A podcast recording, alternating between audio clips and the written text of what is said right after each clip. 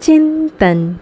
चिंतन कार्यक्रम के सभी श्रोताओं का मैं रचना मुकेश हार्दिक अभिनंदन करती हूँ। सुप्रभात। दोस्तों, हमारे जीवन के रोज़मर्रा के निर्णय कौन लेता है? सोचिए। हमारा दिल, दिमाग या कोई अन्य व्यक्ति। आइए, सुनते हैं। नसीरुद्दीन होजा अपने परिवार के साथ अपने पैतृक गाँव से निकलकर एक शहर में रहने के लिए आ गए। अपनी आजीविका कमाने के लिए उन्होंने मिठाई की एक दुकान खोली। ग्राहकों को आकर्षित करने के लिए उन्होंने एक स्लेट टांग दी, जिस पर उन्होंने लिखा, यहाँ ताज़ा मिठाई बिकती है। फिर वो दुकान पर बैठकर ग्राहकों के मिठाई खरीदने का इंतज़ार करने लगे।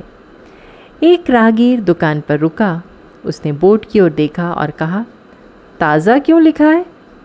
कोई भी बासी मिठाई नहीं बेचता है। क्या कोई बेचता है? होजा ने उसे धन्यवाद दिया और ताज़ा शब्द मिटा दिया। बोर्ड पर अब लिखा था, यहाँ मिठाई बिकती है। उसी दिन एक और व्यक्ति दुकान पर आया। उसने बोर्ड की ओर देखा और असहमति में अपना सिर हिलाया। उसने कहा, यहाँ क्या, यहाँ लिखना ज़रूरी है?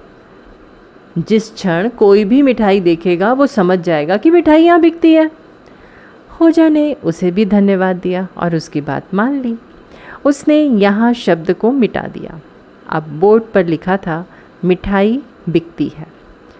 कुछ समय बाद उस शहर के स्कूल के शिक्षक दुकान पर आए। बोर्ड की ओर देखा और कहा, बिकती? बेशक आपने मिठाइयाँ बेचने के लिए रखी हैं ना? दान में देने के लिए नहीं?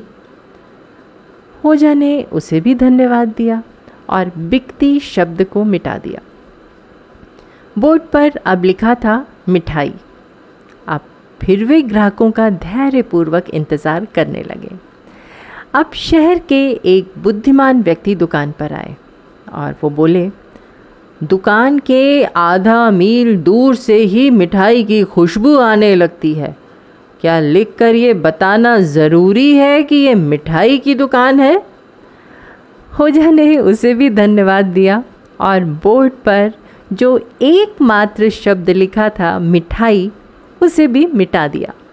अब ऊपर एक स्लेट लटक रही थी जिस पर कुछ भी नहीं लिखा था।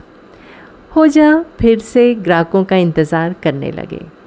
तभी उनकी पत्नी आई। उसने पूछा, यहाँ खाली स्लेट क्यों लटका हुआ है? क्या ये ग्राहकों को आकर्षित करने का तरीका है? उसने होजा से फिर गुस्से में कहा, आप स्लेट पर लिखते क्यों नहीं हैं? ताज़ा मिठाइयाँ यहाँ बिकती हैं।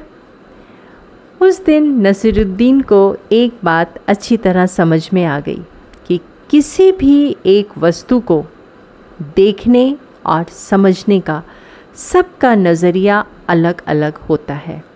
हम सभी के पास किसी भी चीज़ को देखने और समझने के लिए एक जैसी इंद्रियाँ होती हैं, लेकिन ये ज़रूरी नहीं कि हर कोई इसे एक ही तरह से समझे और देखे। चिंतन ज़रूर करिएगा। आपका दिन शुभ एवं मंगलमय हो।